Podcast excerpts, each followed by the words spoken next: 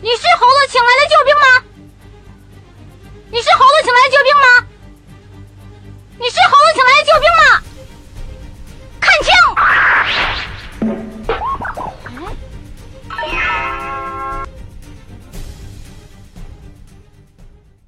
这宝贝原是我佛如来赐我往东土寻取经人的金、锦、进三个孤儿。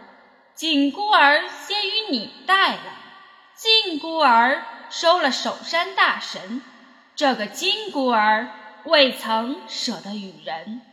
金官此怪无礼，就与他吧。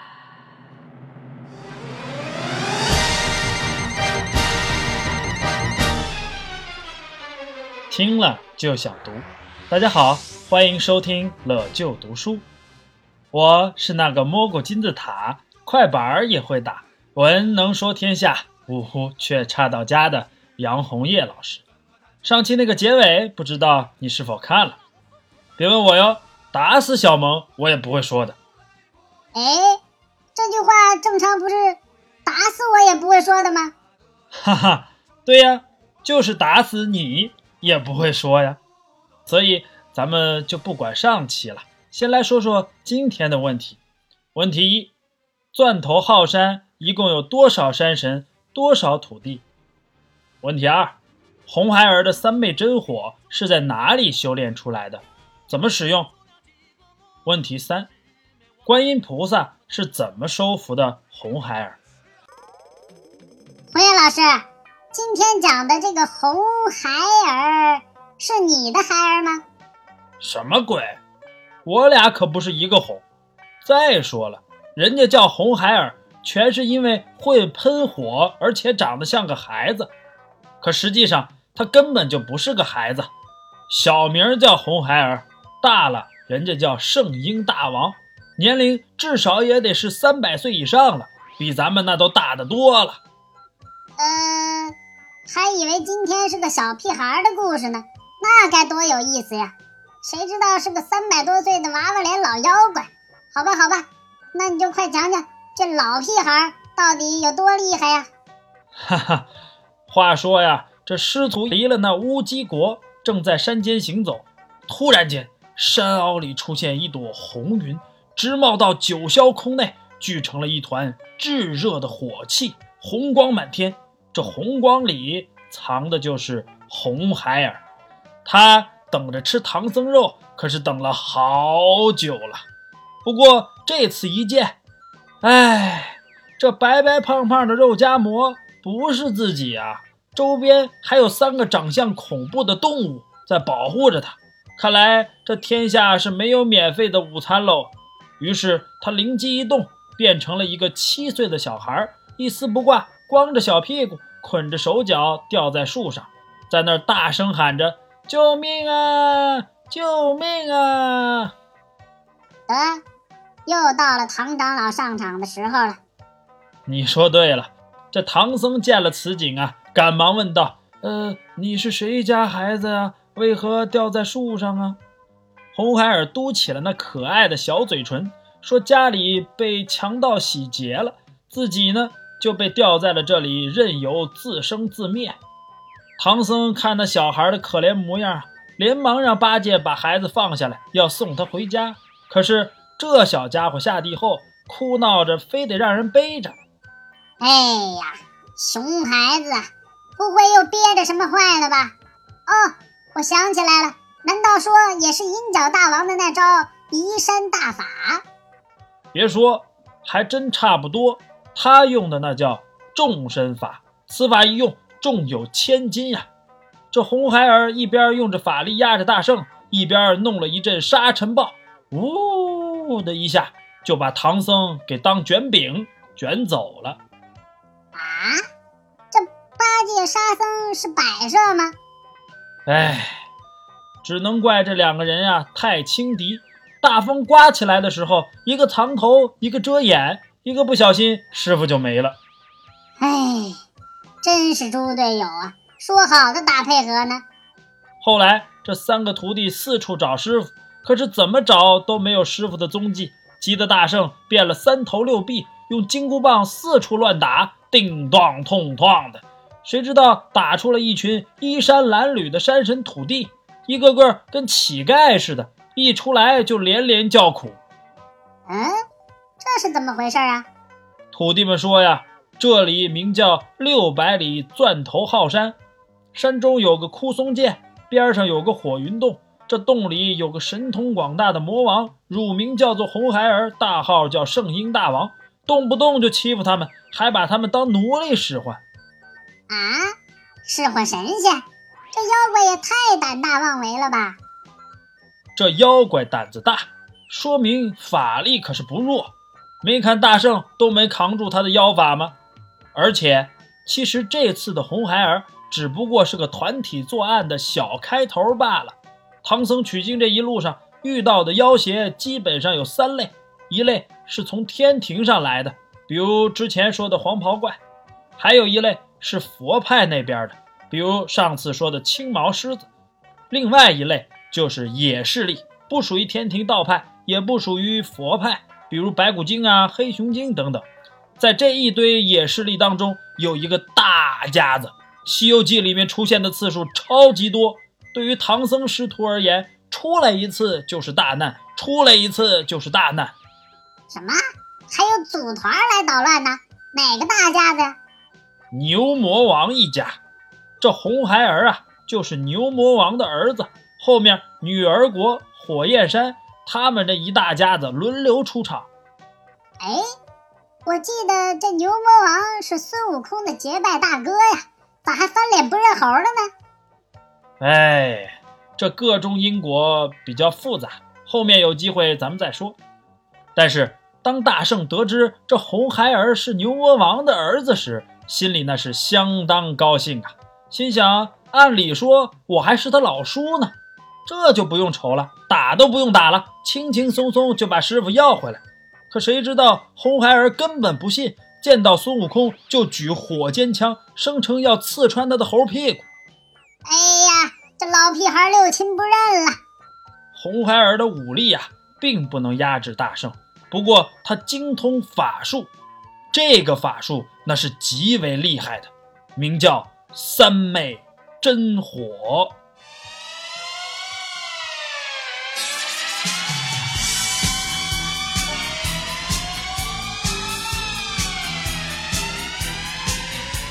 你就像那一把火，熊熊火焰温暖了我。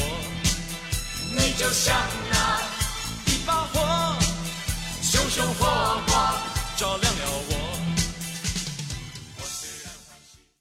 哎，我记得以前那个黄风怪会三昧神风，这次怎么又来个三昧真火呀？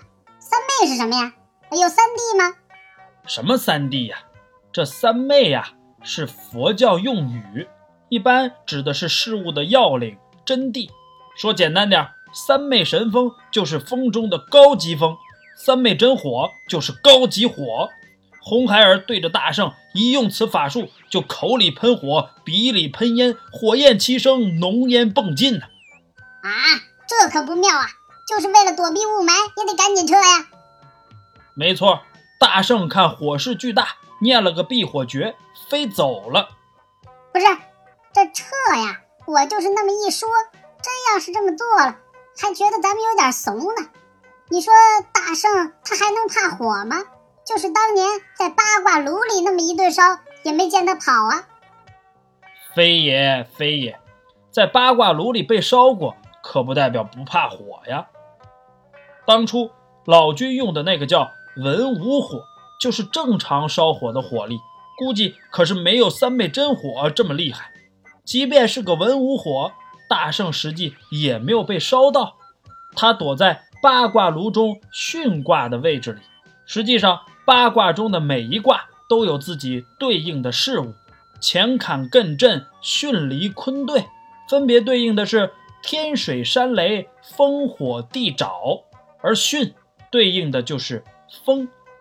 那里只有风没有火，所以大圣实际上没有被烧，而主要是被风吹来的烟给熏了，这不就熏出一个火眼金睛吗？所以大圣就最怕烟。哦，没想到还真被我说中了。怕烟尘的大圣还来不得北京啊！哈哈，这有火才有烟，灭火才是这时候最紧急的事儿。喂，幺幺九吗？这里又有人放火了，是个老屁孩。哎哎，你这打火险电话的习惯呀，特别好。但是好歹你得尊重一下咱们这魔幻大剧吧？看看大圣灭火的方式，那要比人工厉害多了。有啥新奇招法呀？火遇水则灭，找龙王来呗。而且这熊孩子火气这么大，那么四海的龙王就都来吧。嗨，那你这招不也是呲水吗？只不过我那是人呲水，你这是龙呲水呀。哈哈，甭管谁呲水，反正大圣这回是心里有底了，跑到洞前叫那红孩儿出来接着打。连战二十回合，红孩儿不敌大圣，败下阵来。果不其然，一生气又使出了那招三昧真火。这次口眼中赤焰飞腾，成了个火娃。熊孩子放火，龙王就下雨。说时迟，那时快，倾盆大雨就跟天河飞流一般，哗哗啦啦就下起来了。哈哈，让他嚣张，这次火娃变成落汤娃了吧？非也，非也，此法坏事儿了，坏事儿了！怎么回事啊？咱们呀都想简单了。三昧真火毕竟不是普通火，所以普通的浇灭方法是不管用的。这次龙王把水浇上后，谁想竟如同火上浇油，水是越大，火势越猛。大圣无奈，念着避火诀，钻入火中要去打那红孩儿，结果那红孩儿。噗！一口烟喷来，把大圣熏得那是泪如雨下呀！这一身烟火让大圣是难受极了，竟然忘了刚刚所看的景象，一头扎进河里去灭身上的火。啊！完了完了完了！真是祸不单行啊！哎，可不是吗？这冷水一激，火气渐长，弄得个气火攻心，三魂出窍啊！大圣！大圣，醒一醒，醒一醒！小萌，快让开，咱们这儿还有个护士呢。护士，护士，护士，快来，快来！呃 俺老猪来也。八戒会按摩禅法，几下过后，大圣终于苏醒了过来。啊！没想到这老猪还有这本事，真是让我刮目相看呀。不过。可这火娃到底怎么解决呢？本来呀，大家想着要不就去请菩萨来，可是大圣这会儿皮酸肉麻，腰膝疼痛，根本就没法动弹。猪猪护士，快去！哎，就是因为八戒去了，所以也被抓了。啊？菩萨抓他吗？当然不是了。那红孩儿看到八戒往南边走。很聪明啊，想着应该是去请菩萨了，自己就做了个法术，变了个假观音菩萨来骗八戒。那呆子哪分得出真假呀？见了面就拜，结果可想而知，一下就成了待宰的下酒菜了。哎，这孩子不经夸呀！你别弄得自己也跟三百岁似的。咱们回头再来看大圣。他猛然看到一阵腥风，不放心师弟，便咬牙忍痛去打探消息。这一看，八戒被绑了，正准备搭救，忽然听到红孩儿要差小妖去请老爹牛魔王吃唐僧肉，便心生一计。哈 哈，按大圣的套路，肯定是要变个假牛魔王了。是啊，真真假假。斗智斗勇啊！虽然大圣变的假牛魔王很快就进到了火云洞，可是言语之间推三阻四，就是不要吃唐僧，非说自己到底是老牛啊，吃草就行，吃草就行。这下可让这魔头心生怀疑：你有肉不吃，吃什么草啊？自己亲儿子面前还装。于是灵机一动，问他的牛爹。自己生日是几号啊？大圣哪里知道啊！一下就露馅了。赶紧去找菩萨吧。嗯，体力这么一休息，也恢复的差不多了。出发去南海。耶！我的观音姐姐来喽！观音菩萨听闻师徒遇难，那是做了充分的准备呀、先找托塔李天王借了三十六把天罡刀，变成千叶莲台。到了浩山这边，再用净瓶变出一个假南海来，然后在大圣的手上写了一个迷惑的“迷”字，让大圣引红孩儿到这边，菩萨自有妙计降服。等红孩儿来到了这里，见到菩萨就大声喊：“你是猴子请来的救兵吗？”菩萨不理，又喊，菩萨还是不理。这小毛孩儿气坏了，咱们能动手就别动嘴了，用长枪往菩萨那儿一刺，菩萨便一道金光飞走了。啊，这就完事儿了？我轰轰烈烈的武打大戏呢？哎，如今呀，都用计谋，谁还打打杀杀呀？菩萨虽然上去了，可莲台还留在这儿。这红孩儿玩心四起，又觉得自己连菩萨也能打败，真是棒极了。不如他就别当个圣婴大王了，当个圣婴菩萨也挺好。于是他就上了莲台，学菩萨的模样坐着。他哪知道这莲台是天罡刀变的呀？所以实际上这红孩儿坐下是锋利无比的天罡刀。红孩儿两腿被穿透，疼得连连求饶，声称愿入法门，只求菩萨原谅。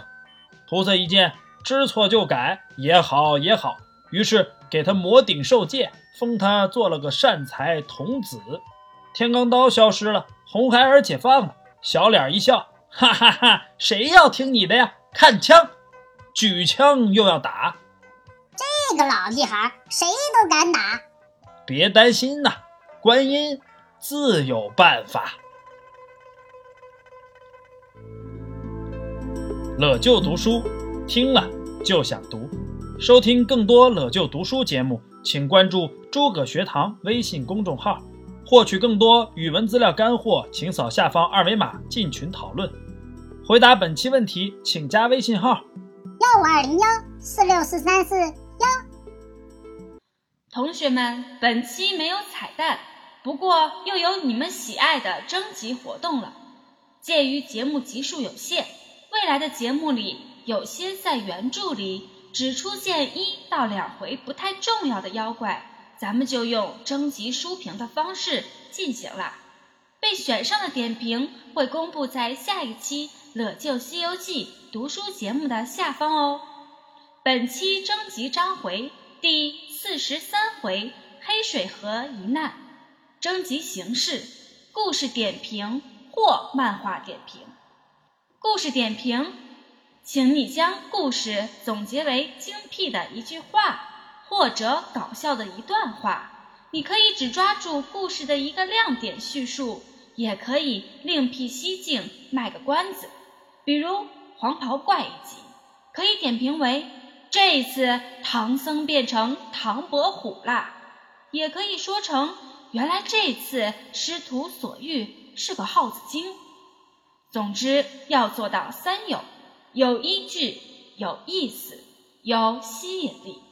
如果你的精彩点评可以吸引其他没读过这回故事的小朋友们，功德无限哦。漫画点评。如果你很喜欢我，也可以用漫画的形式把我加到故事情节里哟，附上你的精彩台词，期待你的精彩表现。乐就西游记，咱们下周三再见。